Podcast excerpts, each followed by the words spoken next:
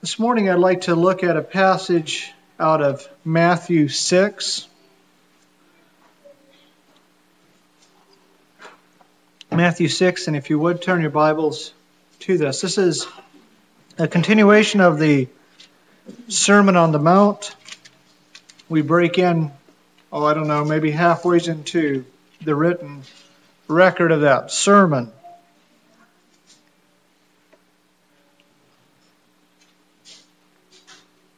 I uh, was thinking when I when I was looking at this passage, I also had some thoughts running through my mind, and and one of them was this: I, I was at a meeting one time when I met this young fellow, and uh, we shook hands, and and uh, he said, uh, "How are you doing, brother?" And I said, "I'm doing fine." And he said, "Well, are you on fire for God?" And I said, "Well, I think I'm on fire for God." Well, we're on fire for God here, brother. We're on fire for God. And uh, so, God bless him. I, I wasn't exactly sure what he meant. You know, we're on fire for God. And the thought kind of stood, stayed with me. You know, what exactly does mean does it mean to be on fire for God? Um, does it mean that you know a certain kind of style of worship, or does it uh, you know where, where do you where do you get where do you go in the bible to find a spiritual reference for someone being on fire for god?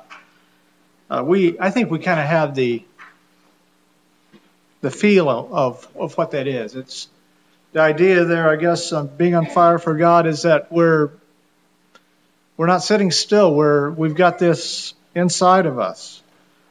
Um, i remember reading or hearing a funny story about a donkey that this farmer bought. And uh, he, he bought it, took it home, put it into a harness, and was getting ready to plow. And, and the donkey wouldn't move. It, it would not move off the spot. It wouldn't budge. And this farmer got angry. He used a whip on the donkey. He yelled at the donkey. He kicked the donkey. The donkey wouldn't move. So finally, he went and and grabbed some uh, kindling and put it underneath the donkey, and he lit a fire, and then the donkey moved. When that heat started, that donkey decided it's time to get out of there. Now, whether he ever plowed or not, I don't know. But we hope that we don't need to be on fire that way, that God needs to be doing that to us, lighting a fire underneath us, so as to speak.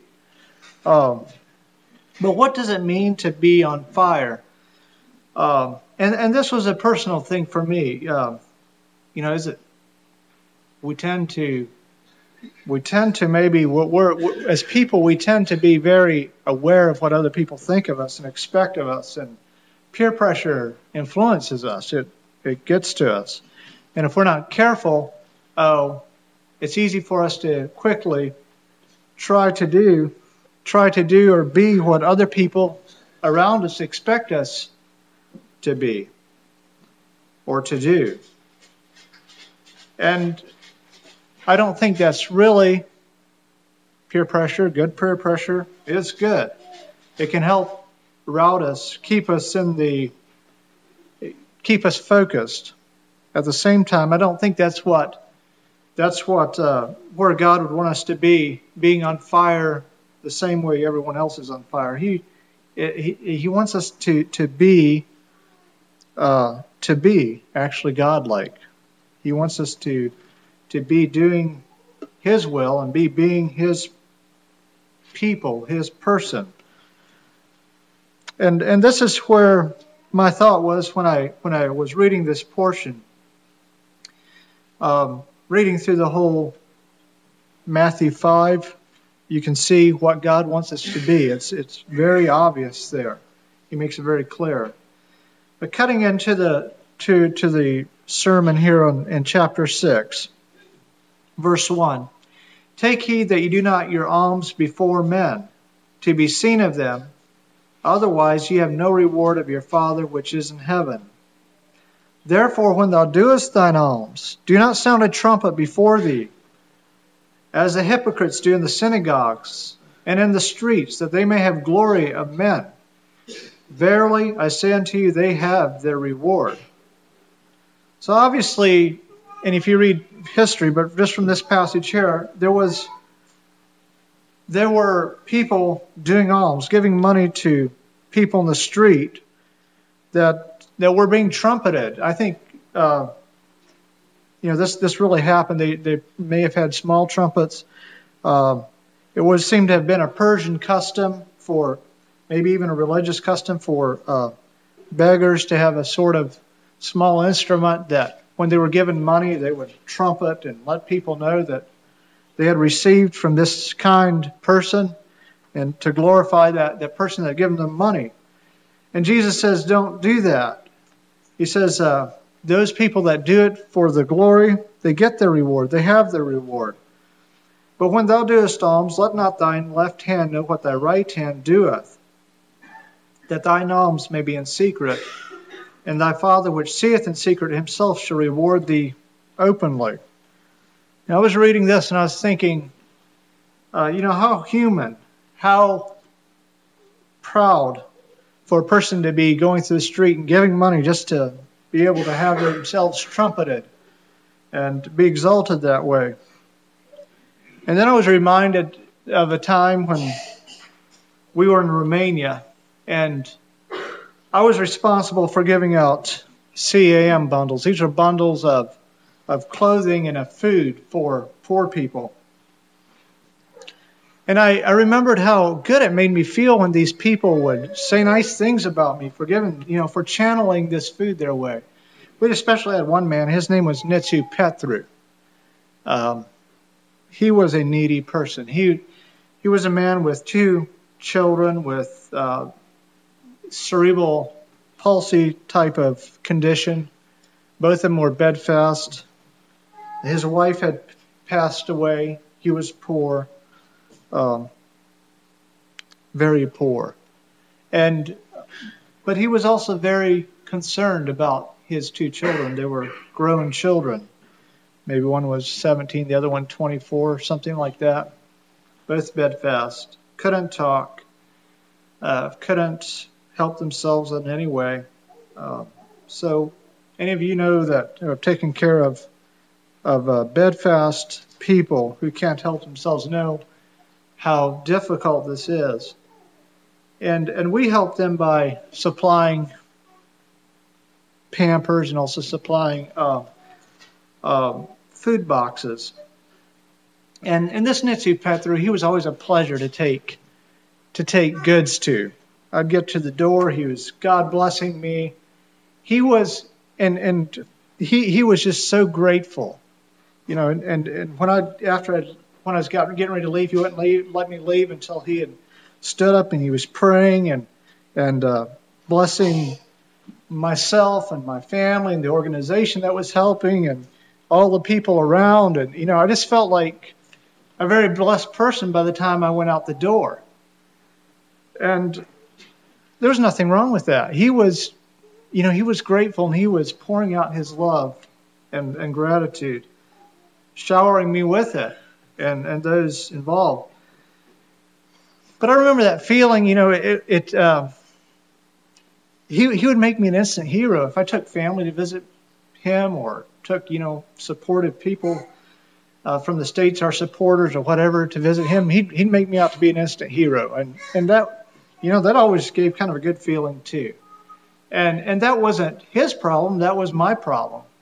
Uh, it's a it's a human factor there. We we love to be praised. We love to be. It just feels good. Maybe some of you don't, uh, but I think it's pretty much across the board. We love to feel praised and adored and and so forth. It's a human nature thing, and the Pharisees liked it too. They really they liked it. They thrived on it. And Jesus cut right into the to the bone there, and he said, you know, that's not why you give to feel good, to get this praise. It's, in fact, try to give in secret. Do your alms in secret. Um, don't even let your left hand know what your right hand is doing. That's pretty drastic there. Don't even let your no, left hand know what your right hand's doing. So, what are alms? I'm looking at this as an exposition. What are alms? alms are generally thought of as goodwill towards widows, to orphans, uh, to those people in society that have great need, that don't have the means to, to take care of themselves. Jesus also, in another passage, said, The poor ye have always with you, which would indicate that alms were also for people that were physically or mentally impaired and unable to care for themselves. What about us in our society? How do we view alms or how do we go about giving alms? We have these social safety nets, social security, welfare, other means of meeting the needs of people. So, you know, how do we go about giving alms here? It's not like it is if you go to Central American country where you have beggars out in the street or East Europe where you have the same thing. I remember beggars being there and, uh, you know, it was easy to drop a coin, to drop a bill into their little bowl and to keep on going. Um, what about us? Is this a relevant passage for us to? Should we be giving alms? Or should it all be, you know, directed toward uh, the church and, and, you know, through, through what other, ever other avenues like, uh, say, like uh, charity organizations? Well, I believe we are where we are. And uh, there are times when we see needy people, when we can give alms here right in the in our people right around us. But I, I don't think we should wait if if those people don't come up. I don't think we should wait and just not give alms if those don't come if they aren't right in front of our eyes. We should be looking for. We should be uh, working with charity organizations. We should find an organization that we feel like meets the the criteria, scriptural criteria of giving to people in need, no matter what their belief or status is in life, just helping. Um, we also have Social Security. If we pay Social Security, I guess if we pray when we give that, that is a that is a means of, of giving alms. It's a means of helping for greater good. We can turn, I believe that, you know, that due that we're to pay into something that can can be a uh, a, a godly thing. Now, I'm not saying, I'm sure there'd be difference of opinion there, but um, we should be doing all to the glory of God. So, in that way, we can give alms that way, I believe. You know, what is wrong? Inherently, what is wrong with giving alms to be seen of men? Why did Jesus, I had to think of that. Why did Jesus address that here? Uh, Number one, or why wouldn't it work very well? Number one, if we give alms to be seen of men, there's that saying that goes the squeakiest wheel gets the most attention, right? So the, the praisiest uh, alms receiver would get the most attention. So, you know, that's just mechanically speaking, the maybe giving alms to the to the one that praises the most uh, wouldn't end up helping distributing the help or the yeah the alms like like it like we should. Um, in other words, uh, the one that's can blow his trumpet the loudest would get more than his fair share of help. The giver giving alms from the from the praise to me aspect, the giver is receiving praise or in his receiving praise denies the true giver, God, his rightful adoration. It comes to me, to you, if we do that, instead of going to God, who really deserves the praise. And the giver, it says, loses his uh, eternal blessing. It says his reward is right there instead of being treasures being laid up in heaven it denies the needy the connection to God that they that that we should be helping them to see the true giver of all good gifts as well giving in secret i'm trying to make this practical i've thought of this and I'm not sure if I have all the answers for this. Giving in secret. How secret is secret? This is a question many people grapple with. How secret is secret? Should the IRS know about our alms giving? So is could they be could they be our, our right hand or the left hand, not knowing what the right is doing, or vice versa? I guess you could ask Norman about that. Uh, are we taking out our eternal reward when we put our contributions into our tax form as a deduction? Now, I think these are um, questions that maybe don't merit a lot of time. Is it okay to put checks in the offering? You know, what uh, could that be letting the your left hand know what your right hand is doing? These are maybe practical questions that uh, that we'll all face to varying degrees. Certainly, uh, our quiet collections, the kind of collections that we take, and the private disbursements that we use or that are made by our uh, brothers who are honest and trusted and ethical servants of God is far different from the from its core from the God of the temple offerings, where people were trumpeting their offerings and where much ado was made when gifts were being given. Um, I believe the much larger question here, even when we look at these smaller questions, is uh, what kind of heart do we have for the needy? When God brings a person of need in our way, uh, that we can make a difference in that person's life, a person that we can really make a difference in his life, what's our response? If it's, you know, if I'll help, if that's our attitude, I'll help if there's something in it for me. Somewhere's something in it for me. Uh, if, and that attitude can come through so easily and so quickly. Uh, if that's, you know, if there's any seed of that in our hearts, then we've become Pharisaical we've become just like Jesus was talking about these people here that give their alms for the glory of it, for the trumpeting that they get out of it.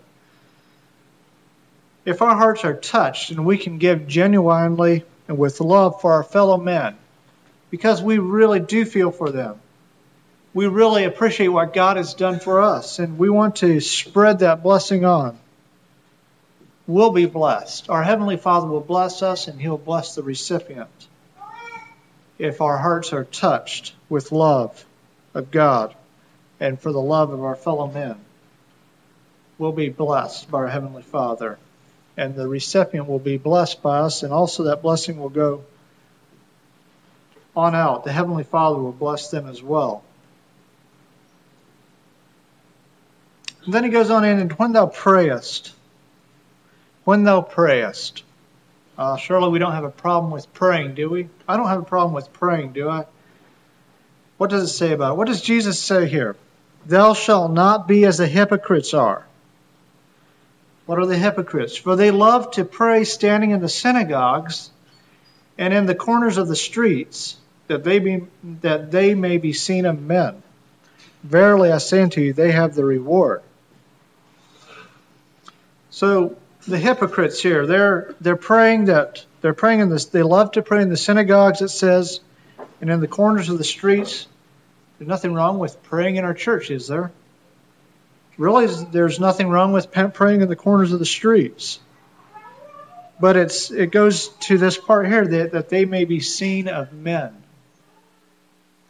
They're praying so that they can people will notice them. This goes back to the same idea here as the giving of alms, blowing the trumpet. Verily I say unto you, they have the reward. Our prayers are meant to be a communication between us and God, not some sort of show of our fidelity to our fellow men, or to our, not some sort of show of our faith or the passion or how we're on fire. I don't believe that's what God means our prayers to be. Our prayers are meant to be a communication between us, the individual, or us collectively as a congregation, and, and God. It's a mode of communication. not a a uh, a show or a a way of of uh, beating the drum, so as to speak. What about public mealtime prayers? I was always taught by my folks that when you're in a restaurant, the food comes to you, that you pray. Well, here again, it goes back to this that they may be seen of men. I have a problem with people, and I've seen it happen by, I believe, well meaning people who have said loud prayers, loud enough that the whole restaurant could hear that they were blessing their food. You know, it seems to me that that doesn't fit with Jesus' words here, where he says, Your prayers are to be between you and the Heavenly Father. Now we think of Daniel. Daniel in the Old Testament. Remember, he was, he could have, let's say that he could have looked forward to Jesus' words here and said, Oh, you know, I'm supposed to be praying in secret. And so, therefore, now that I know that these bad men want to come and they want to catch me praying out my easterly window uh, and want to take and accuse, use that as accusation to the king, I'll therefore close the window up so they can't see me. That way I'll be in secret. Well, Daniel was, that was a whole different scenario there. Daniel was praying out of conviction. He didn't change what he had been doing for years and years. That was his way of communicating with God. He wasn't doing it for show. He didn't start it for show. He did it because of he was his way of communicating with God. And that people saw that wasn't his problem. That people uh, took that and went did what they did with it wasn't his problem. They only saw into his conviction. And if people around us see into our conviction, they see us praying, they see us doing, they see us being, then that's what God would have us to be. God would have them to see that. He would have them to see people around us communicating with Him. Uh, not in a loud, gaudy way to be praised of men, but in a way that brings glory to God in communication with God. Verse 6 But when thou prayest, enter into thy closet, and when thou hast shut thy door, pray to thy Father which is in secret, and thy Father which seeth in secret shall reward thee openly. Prayer is not to be, I believe, a principle here is that prayer isn't to be infringed on by our surroundings, by the love of the world, by personal ambition, by admiration of others. Just going back here, I'd covered this in some in, in uh, from verse five. We're supposed to be. It, this, I think, is as much about us pushing out the influences, the evil influencers, or just unnecessary influences that would tend to come in and crowd God out of our lives as anything. To go into our closet, to communicate with God, to be able to push out uh, those things that would distract us, distract our attention with God. Use not, uh, verse 7, but when you pray, use not vain repetitions as the what do, as the heathen do. Jesus was speaking here to a group of people who were Jewish, and heathens were heathen. They were dogs. They were bad, uh, unclean. So when Jesus said this, he said, Don't use vain repetition as the heathen do, for they think that they shall be heard for their much speaking. One thought that came to my mind when I was looking at this is we were at a I was at a sale last Saturday and there was this auctioneer up there and he was doing a fine job. You could hear what he was saying. It came across you, if you bid, you knew what you were bidding on and how much. And uh, I just thought he was doing a good job.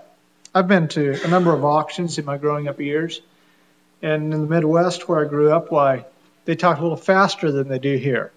Uh, they tend to to uh, move things along a little more quickly. Well, I was enjoying this Eastern auctioneer. I thought he was doing a great job, and uh, I guess he got tired of auctioning and, and Phil, a replacement stepped up. And so I was, you know, 50 yards from the auctioneer, and had been able to hear the other one just fine. And this new one got up there, and all of a sudden I heard this. Blah, blah, blah, blah. Then I'd hear a number. Blah, blah. I looked at a guy, another friend there I was talking to, and I said, "It looks like it's one of these auctioneers that was schooled to mumble, uh, so you can't understand them." And uh, I had to think of that. You know, that that second auctioneer, no longer at the the distance I was from him, could I understand? Could I make out a? Could have I made out? You know, to even bid, because he is he was somehow not articulating or articulating in a way that only he could really understand. You know, is that the way that God would feel when we come to him and maybe we're on our knees and we're our minds are going 90 miles an hour one way and our words are kind of trying to supposed to be steered this way and and we're maybe say th- something three times before we realize that you know we're way off somewhere else uh, doesn't it denigrate god for for for us to do that. His very nature. They think they shall be heard for their much speaking. I recall being at a service one time when there was um, a young man beside me, and we came to prayer, and I wasn't used to this, and I don't want to be critical of it, uh, but I think it would have fit into this category.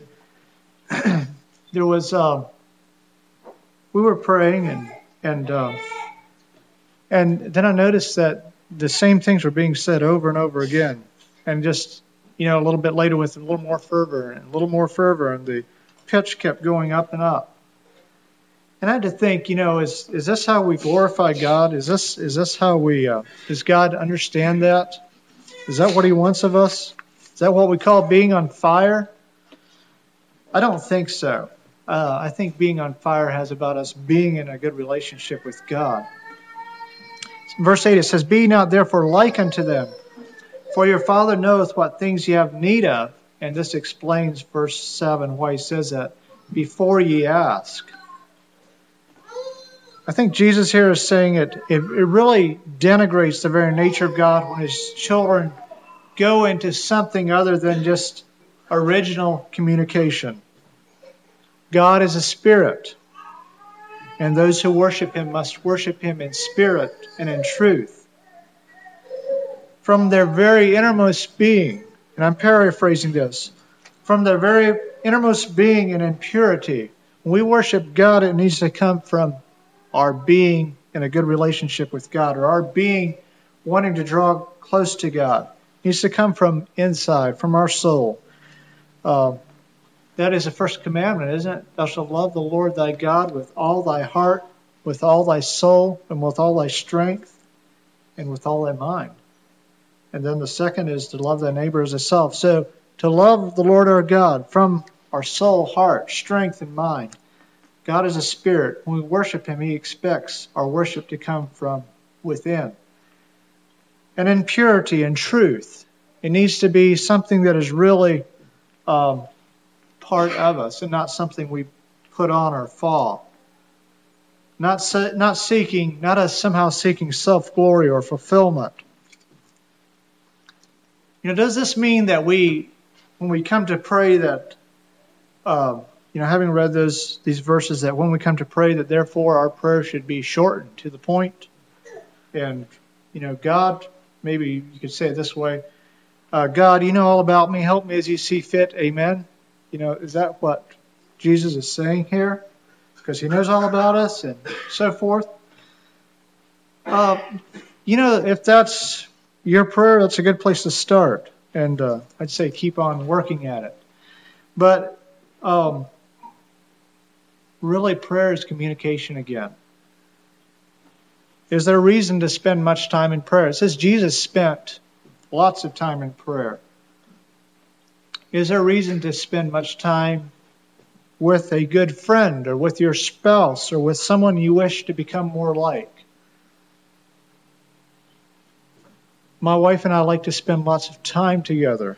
We enjoy that. Um, it's not always it's not always that we're talking a lot or that sort of thing. We may just be reading together. We may be taking care of the children together or making supper together. I'm sure you know what I'm talking about. With those people that you love, that you want to become more like, you want to be with, you spend time with. And that's how I believe prayer is. God speaks to us through His Word. We communicate to Him through prayer. We talk to God. We tell Him what's on our mind very honestly, very candidly. Um, there's nothing that God is going to blush about. He wants to know what's on our mind. He wants to know what's troubling us. He wants to know. He wants us to articulate, I believe, our innermost thoughts, our innermost being to Him. this isn't vain repetition. This isn't saying, you know, something over and over again and raising it to a fervor. But this is simply pouring out our heart to God.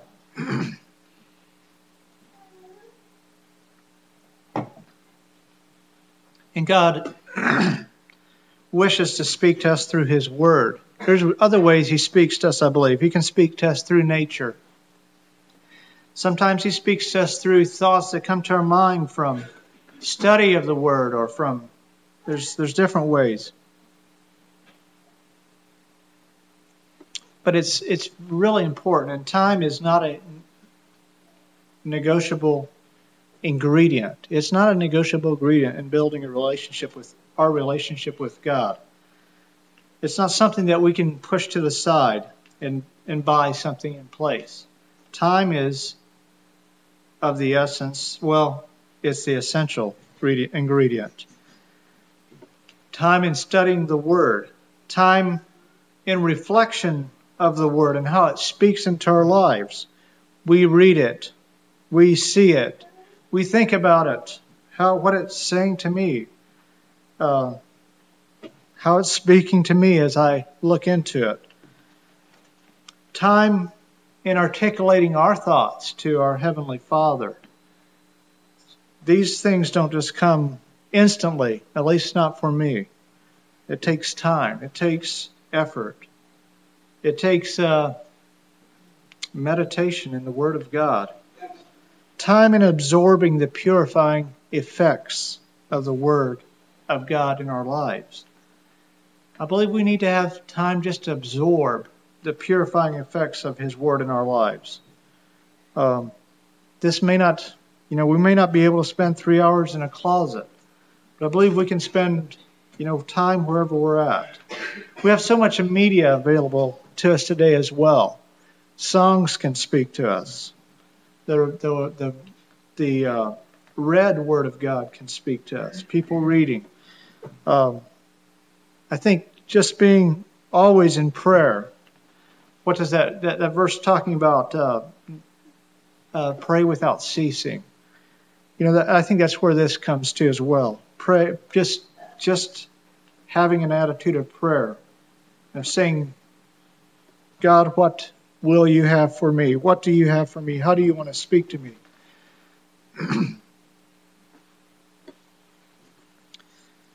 I was going to read the account of Elijah, but uh, I'm out of time. But just to share some thoughts there, if you remember the account of Elijah in 1 Kings 18:17, there where he met the uh, prophets of Baal on Mount Carmel, and you recall the scene there.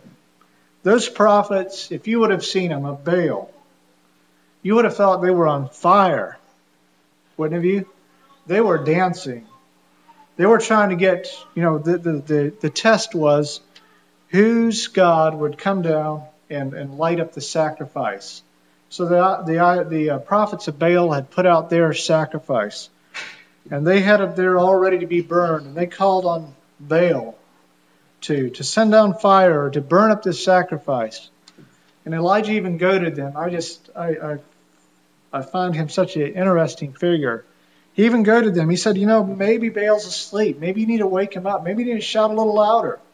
And these prophets got more on fire. And, uh, you know, they, they got to the point where they were slashing themselves to try to get their God's attention.